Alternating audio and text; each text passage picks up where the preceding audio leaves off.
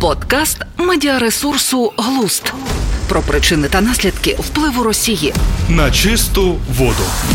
Це наша спроба зрозуміти причини того, що сталося, та з'ясувати, що зробити, щоб це не повторилося.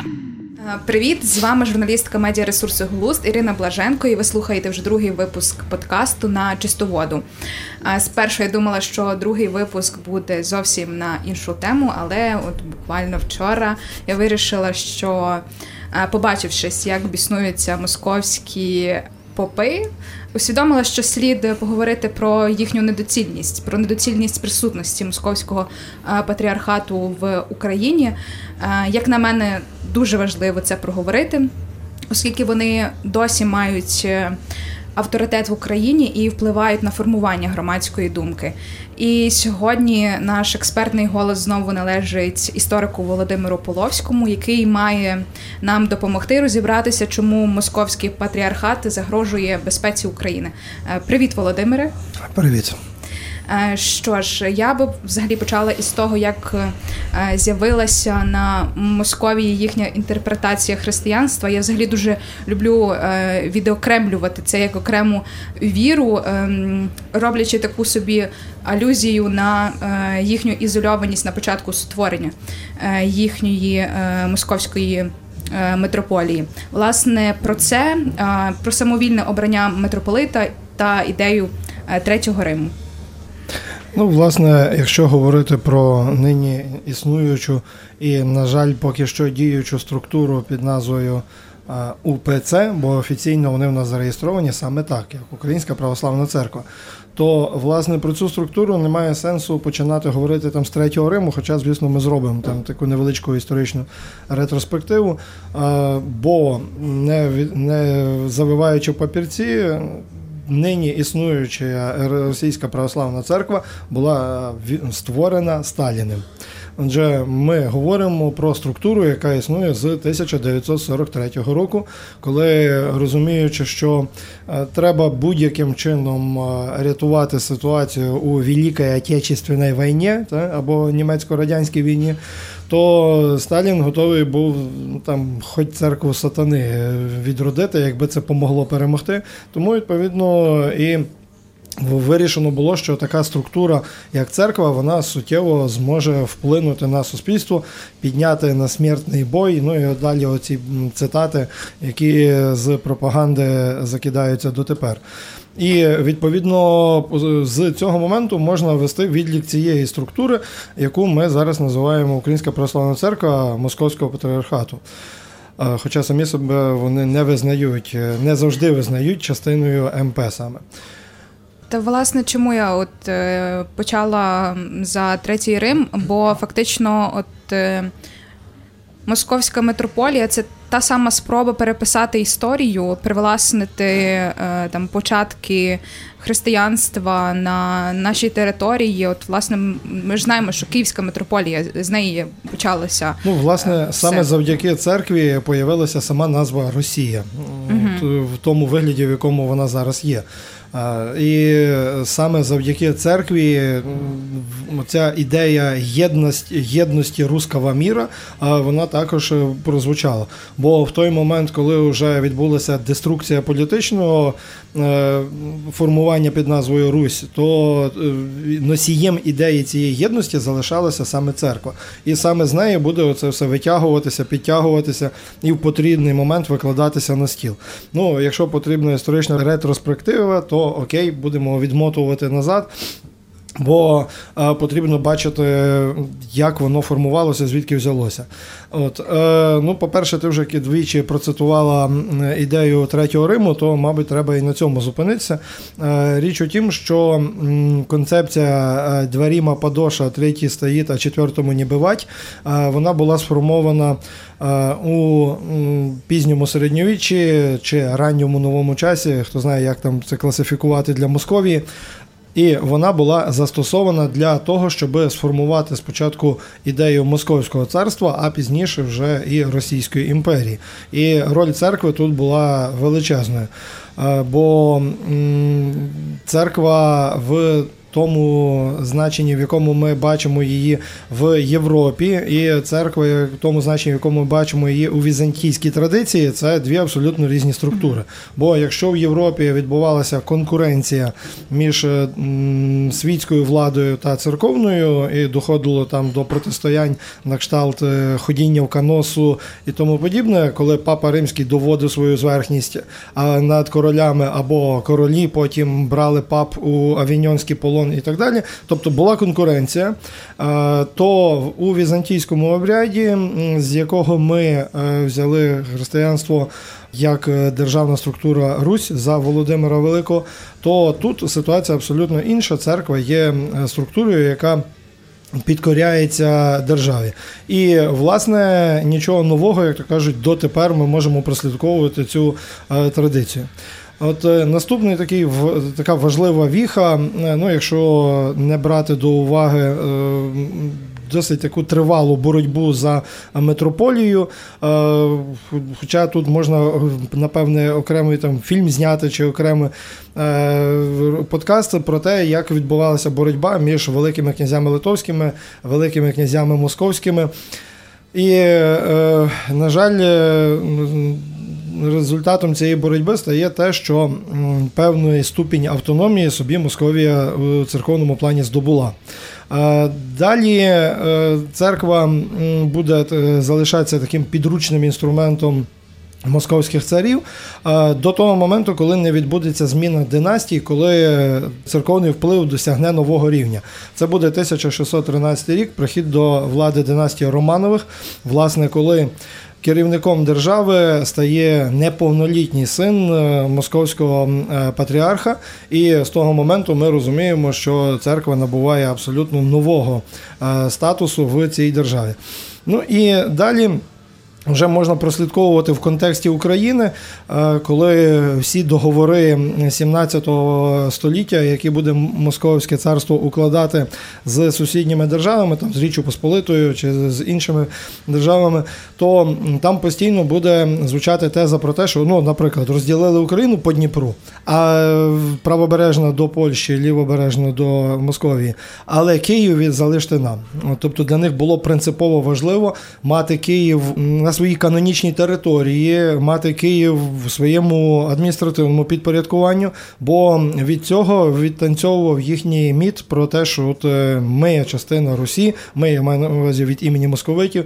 е, І ми є частиною цієї тривалої довгої історії. І так ти правильно говорила про те, що е, крадіння історії, викрадення історії відбулося саме от завдяки церковникам. Наступний такий важливий переломний етап, е, бо за гетьманів, якщо так подивитися, всі угоди, які підписували наші гетьмани від Хмельницького і до Мазепи, то Побачимо, що там е, постійно десь з'являються такі маленькі вкраплення, де поступово відбувається перепідпорядкування церковне.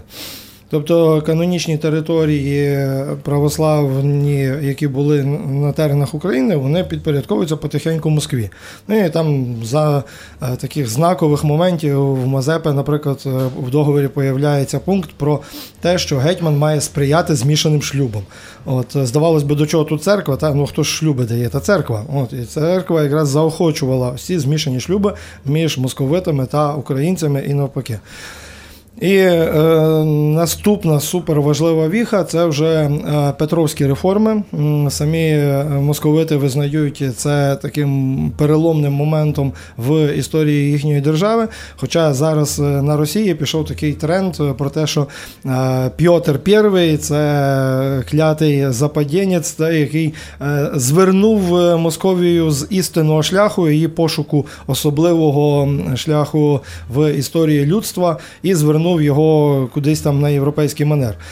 Чому звернув і чому особливий? Тому що е, я вже процитую знову ж таки ту концепцію про ідею третього Риму, про те, що це особлива місія, особлива роль Московії як держави і московитів як народу у цьому світі. І тому не випадково, коли ми дивимося на всі війни, які здійснювали московити, е, я не знаю від чого починати рахувати, е, але які війни, ті, які здійснюються дотепер, це війни не завойовницькі, а визволення. Вони постійно хочуть когось визволити. Особливо наполегливо вони визволяють нас, українців. От і в чому важливість е, Петровських цих реформ? В тому, що він е, ліквідовує патріархат е, як е, структуру церковну. Тобто тепер церква вже не є ніякою автономною одиницею, а вона знаходиться повністю під управлінням призначеного державного чиновника. По суті, ну щоб ви розуміли, е, шановні слухачі, від Петра до Сталіна патріарха на Московії не було. Е, Відповідно, ну, це такий от важливий момент і такий от протяжністю в кілька століть, який відбувався. На чисту воду. А можна зафіксувати, коли от власне е, Київська митрополія втратила свою автономію під тиском московитів? Е, Чи взагалі от можна це простежити? Тому що вони втратили якийсь період, вони і намагалися відновити цю автономію. Ну, е, сама ну, тут є, кілька таких е, елементів, і коли так ця втрата вона була е, не одномоментною, тобто вона відбувалась поступово.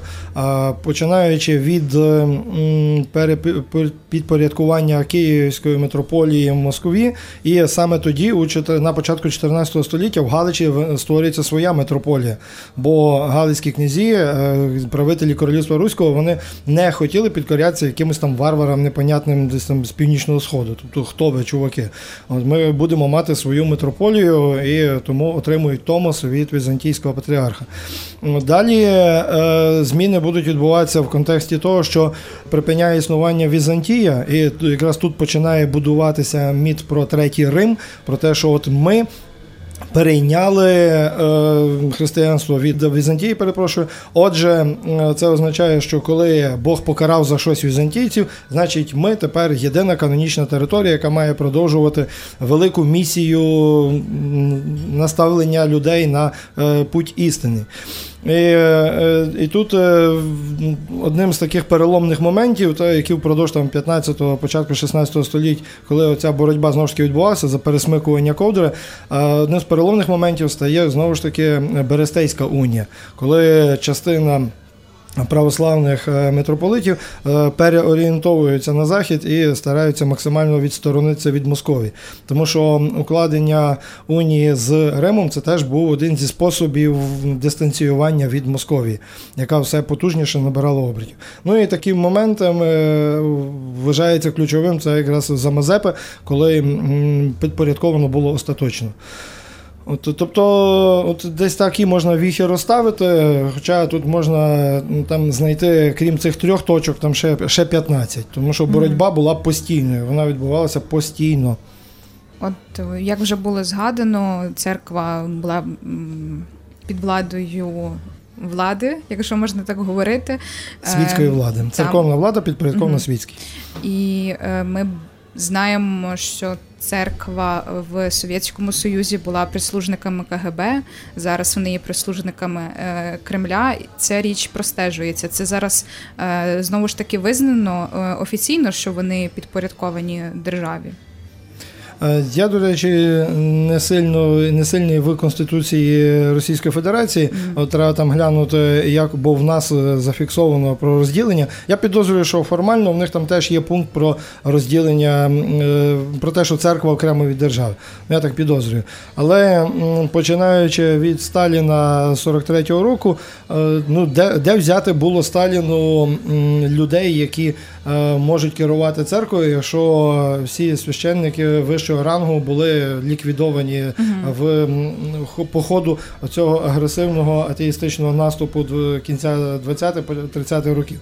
Відповідно, де він їх міг взяти? Та ясно, що в структурі, які він міг довіритись на 100%, це КДБ. Е, Точніше, на той момент ще НКВД.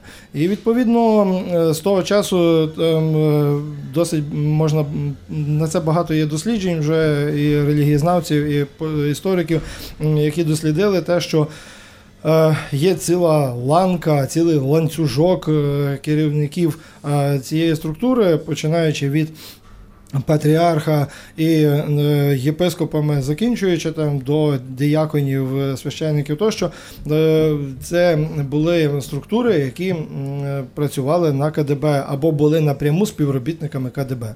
Угу. Оце річ насправді дуже парадоксальна, бо насправді, напевно, кожен чув про те, що ідеологічно Союз це атеїстична держава. Вони е, пропагували суспільство без релігії, вони заперечували таку річ, як релігія. Ну, Момент... Тоталітарне угу. суспільство воно не так заперечує поняття релігії як явище, то тоталітарне суспільство воно ж все одно хоче, щоб люди в щось вірили. Але розглядаючи церкву як конкуруючу структуру, з ними борються але не для того, щоб подолати віру людей в щось чи в когось, а для того, щоб замінити це вірою в Леніна, в Сталіна чи в якісь е, от, інші е, структури, які нам потрібно. Тобто, це по суті е, атеїзм совєтський це релігія, яка закликала вірити у світле майбутнє комунізму, а не в якогось там Бога. Тобто, по суті, ми говоримо, що це просто відбувається підміна понять. Ну, чисто Орвелівський оцей прикол угу. з е, новомовою і тому подібне. От до, до сталінський е, період, ще до того, як е, церква стала інструментом для Е, впливу ем, держави, е, яке становище релігії було у більшовицькому цьому проміжку е, початку більшовизму і от до сталінського ну, періоду? власне революція вона принесла знищення імперії, і також вона принесла і великий обсяг свободи, який отримали люди у свободі совісті. Ну бо їм було гарантовано тепер свобода совісті в усіх документах було це зафіксовано. І, зокрема, на це відгукнулися в тому числі українці створенням української автокефальної церкви. От е, ми кілька разів згадували слово автономія чи самостійність, незалежність є церковне поняття, яке називається автокефалія, яке відповідає поняттю автономія в адміністративному плані. Отже, і була створена автокефальна церква, яка в цих всіх революційних подіях е, ну, зафіксувала по суті унезалежнення е, України, як е, як і унезалежнилася сама територія Україна, виникла Українська Народна Республіка, так само і виникла незалежна церква.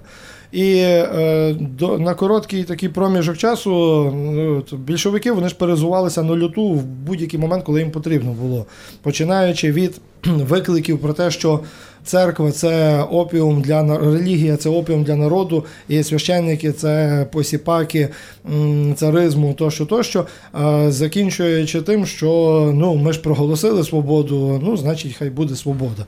І в 20-х роках, е, по суті, це таке затище, коли е, особливо ніхто не займався церковними справами, е, бо самі більшовики були зайняті внутрішніми розбірками, ну тобто там гризлися, хто тепер має залишитися біля корита. От, е, Бо вони ж захопили величезну територію. Але десь, от як тільки відбувається переломний момент, це рік корінного перелому, так званий, коли е, відбувається відхід від нової економічної політики, коли відбувається перехід до радянської модернізації, яка матиме свої е, елементи. Е, з індустріалізацією, колективізацією, голодоморами тощо, то в цей момент е, виникає розуміння того, що в тоталітарній державі немає місця якимось там церковним структурам. І тому починають боротися з церквою як явищем. Дуже класний момент. Там видно, що в 20-х роках там існувала структура, яка називалася Спілка безбожників. Е, а в 29-му році її перейменовують спілку войовничих безбожників. Тобто тепер ці громадські е, структури, е, контрольовані державою, вони переходять в наступ, тобто висміювання релігії, висміювання церкви, висміювання віруючих людей, їхнє приниження завдають удару самій церкві, коли позбавляють її можливості отримувати доходи, можливості впливати на е, суспільство. Ну тобто е, добираються поступово. Ну і врешті 30-ті роки, от 31 рік, якраз проіснувала 10 років автокефальна церква, і е, її ліквідовують. От е, І далі вже от підготовка до світової війни сталінська, яка вже не бачила місця тут е, церковним структурам. От, е, Але 43-й рік, то ми вже знаємо, це переломний у ставленні до поняття релігії, до поняття церкви. Ну, Якщо можна це назвати релігією, московський патріархат, ну окей, до, до церкви, як мінімум, зміна ставлення відбувається.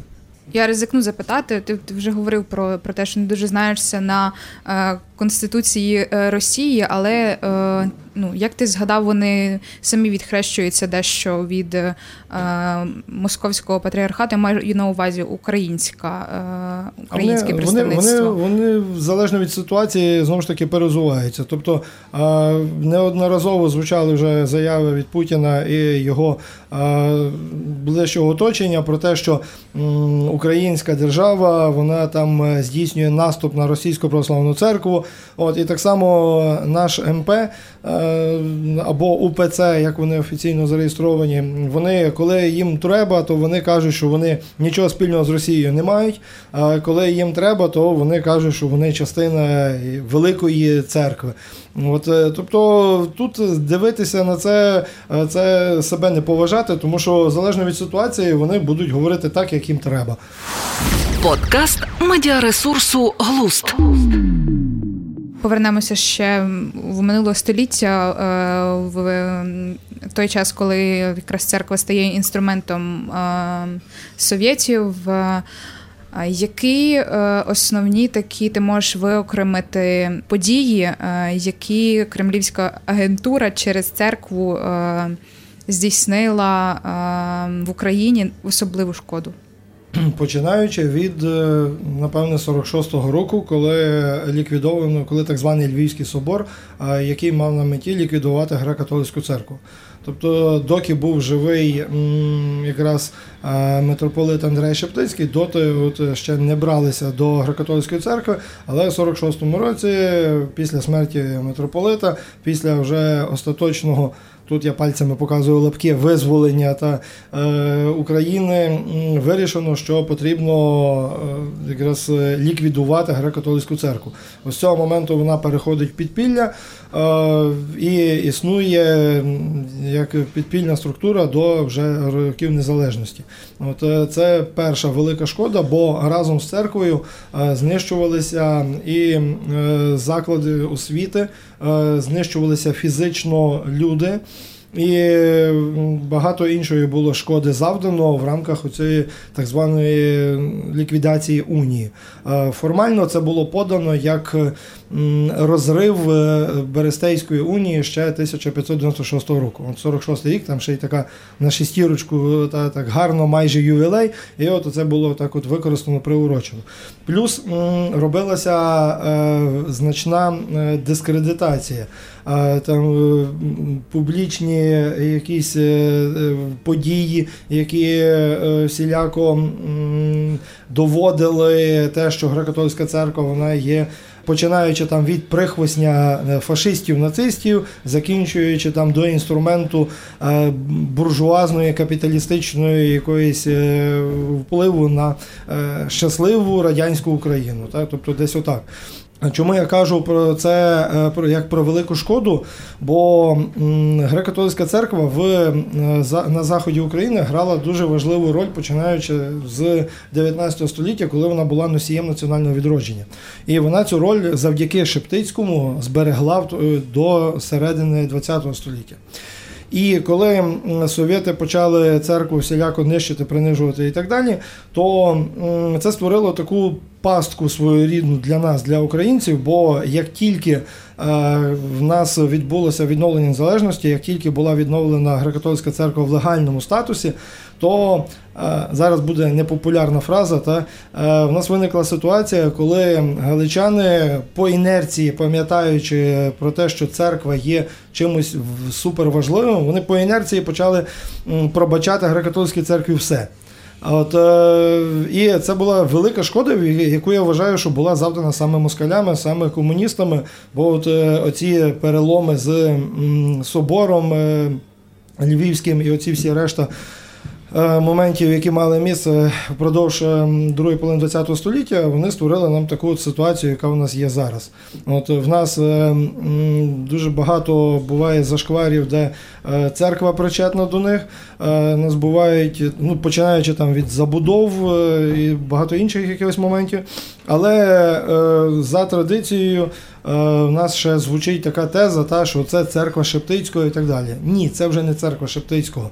Церква Шептицького була знищена у 46-му році. Це вже інша структура, яка була е, створена, по суті, створена заново е, значною мірою завдяки е, зусиллям діаспорян, які допомогли тут відродити греко-католицьку церкву.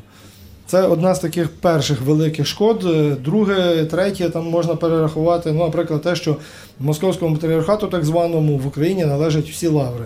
У нас їх є чотири штуки, ну і клас, вони всі москальські.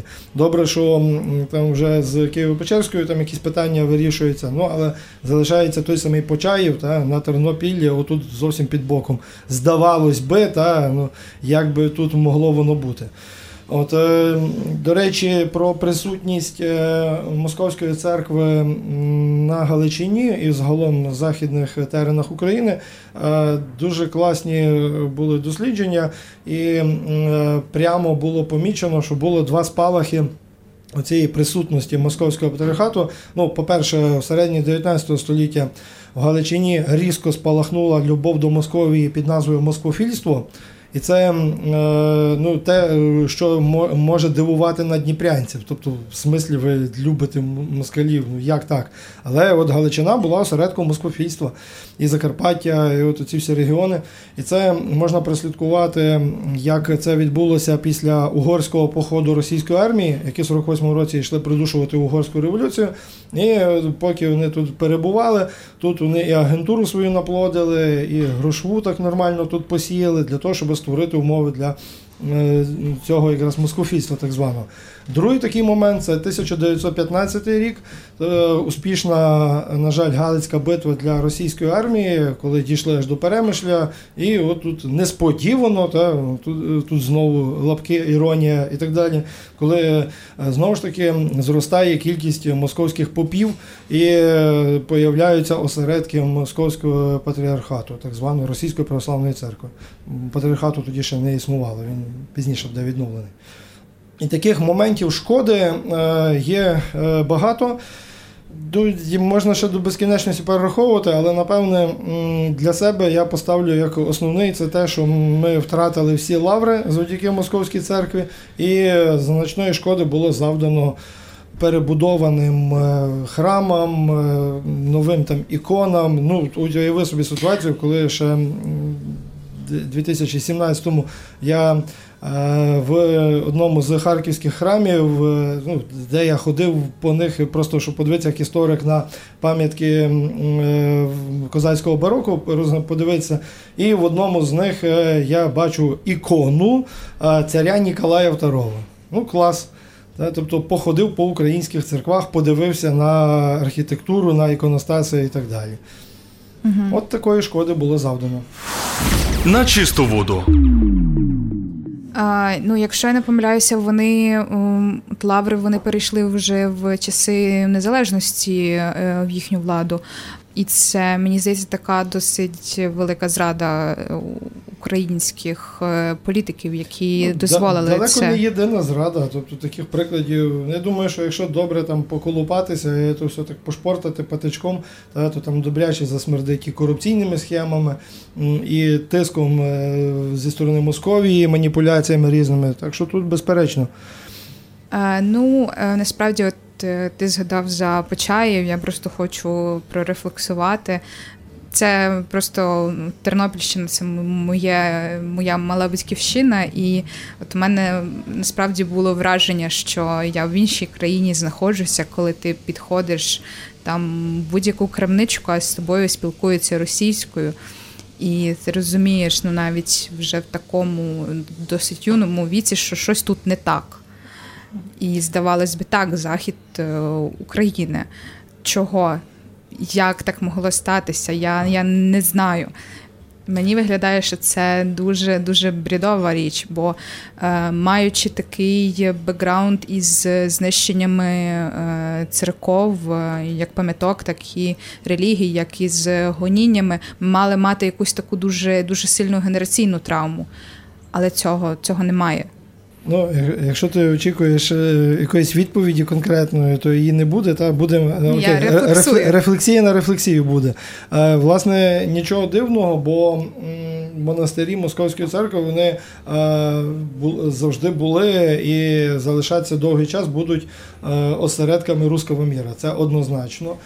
Це по-перше. По-друге, ці монастирі, особливо чоловічі, вони є шикарним прикриттям для будь-якого виду агентури.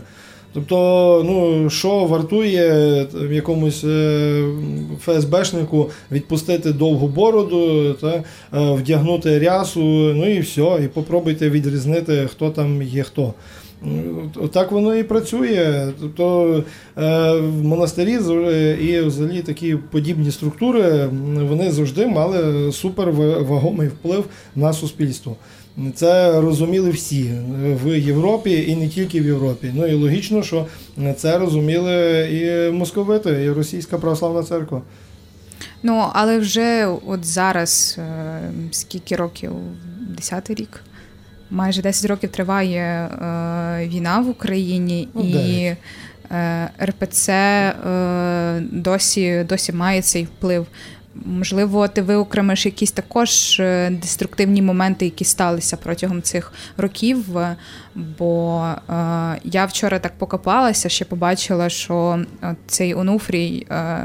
Не знаю його офіційну посаду, але ну він в таких досить товариських відносинах із е, терористом Путіним. Він е, отримав від нього нагороди, і я б не сказала, що це прояв такого відхрещення від е, московського представництва.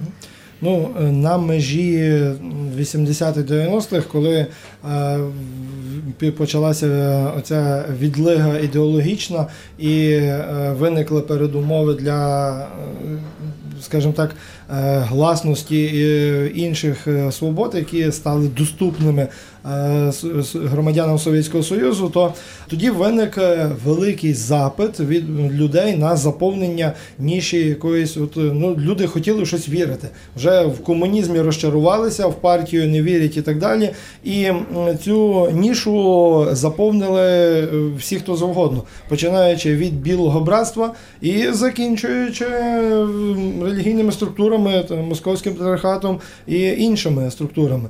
І відповідно, як воно працює. Отже, люди йдуть до церкви, люди слухають попів священників е, чи там інших якихось е, релігійних діячів. Е, Ці люди потім йдуть і голосують. І будь-яка влада хоче дружити, назвемо це знову ж таки там черговий раз лапки візьмемо, з структурою, яка здатна змінювати думку людей. І тут е, все просто і банально. Всі наші попередні президенти, всі е, інші керівники там будь-якого рівня владного, які хотіли переобратися чи обратися, вони конче мали піти до церкви. От е, так воно працювало всі ці десятки років. Я не скажу, що це погано чи добре, але я констатую факт. Тобто основний фактор посилення впливу московської церкви був саме цей виборчий електоральний. Е, Розуміючи, що ну от е, якщо ти пригадаєш крайнє звернення оцих от е, колядувальників в рясах та до президента Зеленського. От е, де оцей Паша Мерседес, він каже, що е, ну я мені ж приснилось, що Володимир Зеленський стане президентом, і він до цього апелює. Що Володимир Зеленський, ми ж тут допомагали вам обратися. Ну, ми не знаємо, чи він бреше, чи він каже правду, бо для московських попів збрехати тут два пальці. От, е, але е, він до цього апелює, і це доводить той факт, те, що я щойно сказав, що саме електоральні оці настрої. Вони, по-перше, сприяли тому, що влада хотіла комунікувати з московською церквою, а ця церква була найбільшою в Україні на момент розпаду Сивка. І е, логічно, що до неї апелювали, але в той же час, ем, отримуючи але верди від влади, ця московська церква ще більше посилювалася. І тому вона мала можливість і церков понабудовувати, і монастирів позасновувати, і, і, і іншими способами посилити свій вплив в Україні. От, власне, про Пашу Мерседеса е, і його е, проведіння, сновидіння. Е, Мені здається, тут є такий добрий дискредитаційний момент, навіть спекулятивний, коли вони от на цих чудесах недавно щось теж, теж було про. Про хрести, які почорніли, чи що. Та-та-та, що І- мовляв, лавру забирають, і там Та, от, почалися от, знаки, знамення. І насправді так простежила дуже багато таких е, вигаданих е, чудес. От я теж тут лапки е, показую. Для чого це стається? Щоб що? Ну, все дуже просто. В наших людей досить потужне магічне мислення. І е, я не знаю, тут треба вже, щоб там е, психіатри з психологами розбиралися, чому так є. От, е, але в нас люди здатні вірити в все це. І вони здатні бачити знамення, і відповідно, чому би цим не мала скористатися структура, в якої в основі ідеології стоїть е, система знамень. Логічно, що вони будуть цим е, маніпулювати і це використовувати. Ну, от, е, це одна з таких вагомих проблем нашого суспільства, які треба намагатися вирішити, які ми намагаємося вирішити. Е, Розвиток критичного мислення. Ну, але хоч не хоч, та все одно рано чи пізно на якомусь новому етапі це магічне мислення буде проявлятися. От, і маги, які прогнозують ракетні атаки, і все, що хочеш. Це все е, одного і того самого роду от, е, є дійство. А як ти думаєш, е, вони це роблять ціленапрямлено? Вони розуміють, що люди так мислять, чи вони просто так, однозначно, тупі? однозначно вони це роблять цілеспрямовано, бо а, ну, КГБшні структури вони ж е, знали, як впливати на людей, і вони для цього розробляли цілу купу технологій, там починаючи від так званого НЛП, е, закінчуючи якимись іншими технологіями контролю і впливу свідомістю. Тому. Е, я впевнений, що це робилося однозначно свідомо. Що це е, ну я думаю, що там є навіть контент-план того, які мають бути записані ще відеозвернення, до кого, і які там ще знамення мають появитися. Тобто, однозначно там цим працюють досить добре і фахово. На жаль, фахово, на нашу біду. Справді фахово? Ну, е, бо є категорії людей, на- яких це вплине. От е, ми з тобою можемо посміятися там, от е, з того, що там до Зеленського апелюють, але для когось це буде аргумент. А для когось це буде, що от ага, то ну тобто це можна інтерпретувати вже по-різному. Це можна інтерпретувати, а клятий Зеленський, з ним працюють е, там московити, московська церква його підтримала. А от агент Кремля, давайте мочити. От або може розглядатися інакше. Тобто, з якого боку ми би не підійшли, але ця теза однозначно буде шкідливою, і вона свій деструктивний вплив більшою чи меншою мірою вона е, принесе. І е, якщо як працюють оці всі ІПСО, так, інформаційно-психологічні операції, їх будуть закидувати багато з розрахунком на те, що щось та й вистрелить. От е, е, я не знаю, там я сам прослухаю цей подкаст там через місяць та, і порівняю, що змінилося в от, діях е, Московської церкви, і що зміниться через рік, через 10. Тобто е, я розумію, що ти зіронізувала з фрази фахово, тому що це може виглядати, що так тупо навіть зроблено. Ну але знову ж таки є категорія, на яку ці дії будуть працювати. Користуючись нагодою, нагадати, що зараз відбувається е, із е, МЦ в Україні. СБУ знаходить у них е, відверто проросійські е, брошурки. Е, також хочу нагадати, що Онуфрій е, взагалі. Досить таки е, антиукраїнський. Він е, звинувачує українців в тому, що стався голодомор. Буцімто ми це заслужили. Він е, е, дуже Там подавалося кара Божа. Та дуже нахабно і дуже нівелюючи ставиться до наших воїнів.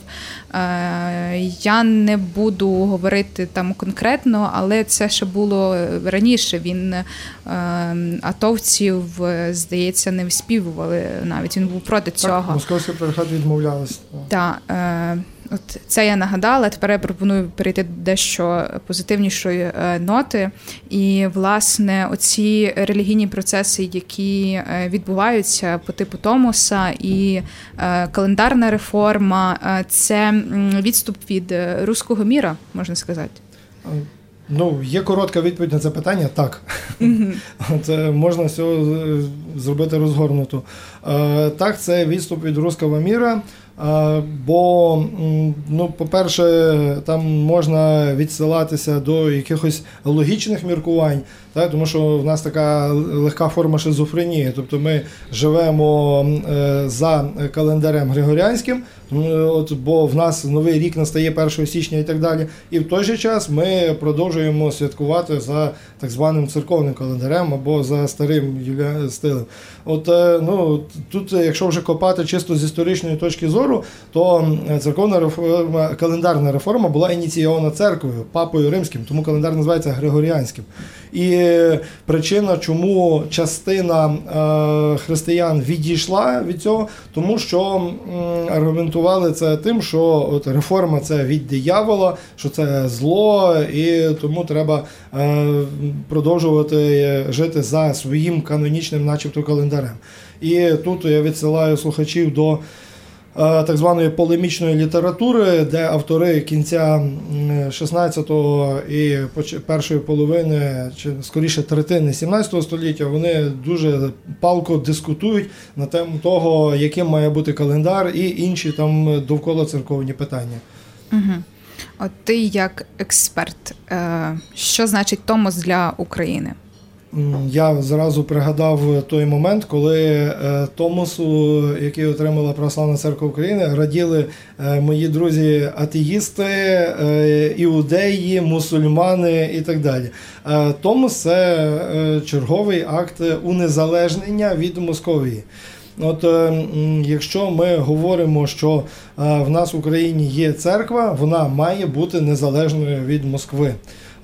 І ці зв'язки, будь-які форми зв'язків мають бути розірвані. Це те, що минулу годину ми говорили. Будуть оці самі наслідки.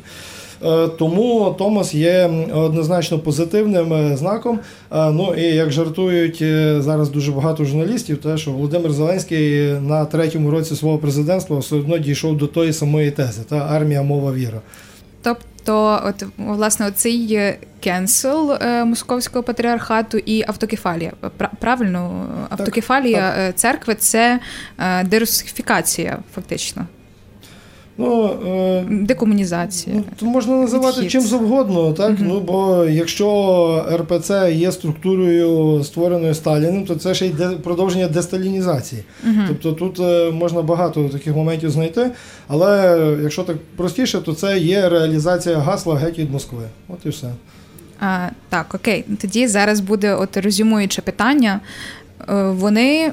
Там московські попи зараз спекулюють е, на тому, що їх е, переслідують, е, спекулюють на тому, що їх обмежують у їхній вірі. І знову, то, ж таки, що... і знову ж таки досить непогано вони ці спекуляції реалізують. Ну бо в нас в Україні знову ж таки, крім всіх тих проблем, які я вже перераховував, є ще така любов до переслідуваних.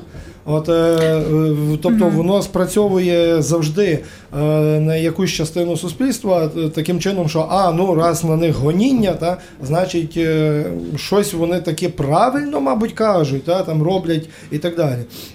Але в той же час е, це е, є реалізація політики, та, яка має бути реалізована, бо це вже не про релігію, це не про свободу і розповідання, це вже про антидержавницьку діяльність. Мгм.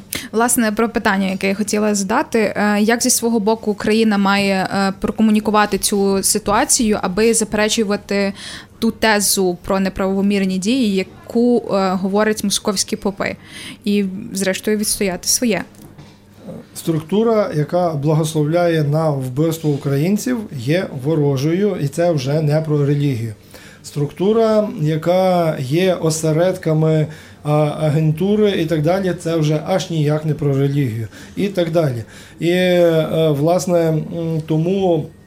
е, Цілком правильні були ось ці всі дії Служби безпеки України, е, Служби Божої України, як жартома її називають, якраз в цьому контексті, е, те, що публічно показувалися оті знахідки, які були. От е, можна ж пригадати ще 2014-15 роки, коли е, в московській, перепрошую, в Одеській єпархії Московського патріархату були оці святкування днів народження з тортами в вигляді прапора ДНР. Тобто, ну про що це? Це про релігію? та ладно, в якому місці? Де тут про релігію, де тут про. Та ще слід згадати, що вони підтримують ці е, Так, ЛДНР. От е, і відповідно е, потрібно демонструвати те, що ця структура є аж ніяк не про релігію. Тобто е, правильні заклики звучали, та що от е, якщо ви ну заклики до попів е, МПЦ, УПЦ точніше, та як вона юридично у нас називається, про те, що ну якщо ви вважаєте, що ця структура ворожа, що вона антиукраїнська, що вона не про релігію і не про церкву, в принципі, то окей, переходьте до е, православної церкви. Інакше, якщо ви залишаєтесь на тій стороні, ми вас розглядаємо як ворога. Тобто е, в цьому плані потрібно саме підсвічувати ті моменти, що е, УПЦ МП це не про релігію, це не про вибір свободи, совісті і так далі. Це про підрозділ спецслужб, який маніпулює свідомістю і впливає на суспільство. Це один з способів пропаганди, це один з інструментів інформаційно-психологічних е, операцій і так далі. Але точно не про релігію. Що ж це знову дуже влучне завершення е, розмови. Я впевнена, що про це можна було б говорити ще кілька випусків, кілька сезонів. Але прийшов час нагадати, що ви дослухали до кінця подкаст на чисту воду, де ми говоримо про причини та наслідки впливу РФ. Е, Сьогодні говорили з вами знову Володимир Половський та Ірина Блаженко. Е, Надалі стежте за нашими соцмережами, щоб не пропустити нових випусків. Дякую за розмову. До побачення. Подкаст медіаресурсу Глуст про причини та наслідки впливу Росії. На чисту воду. Це наша спроба зрозуміти причини того, що сталося, та з'ясувати, що зробити, щоб це не повторилося.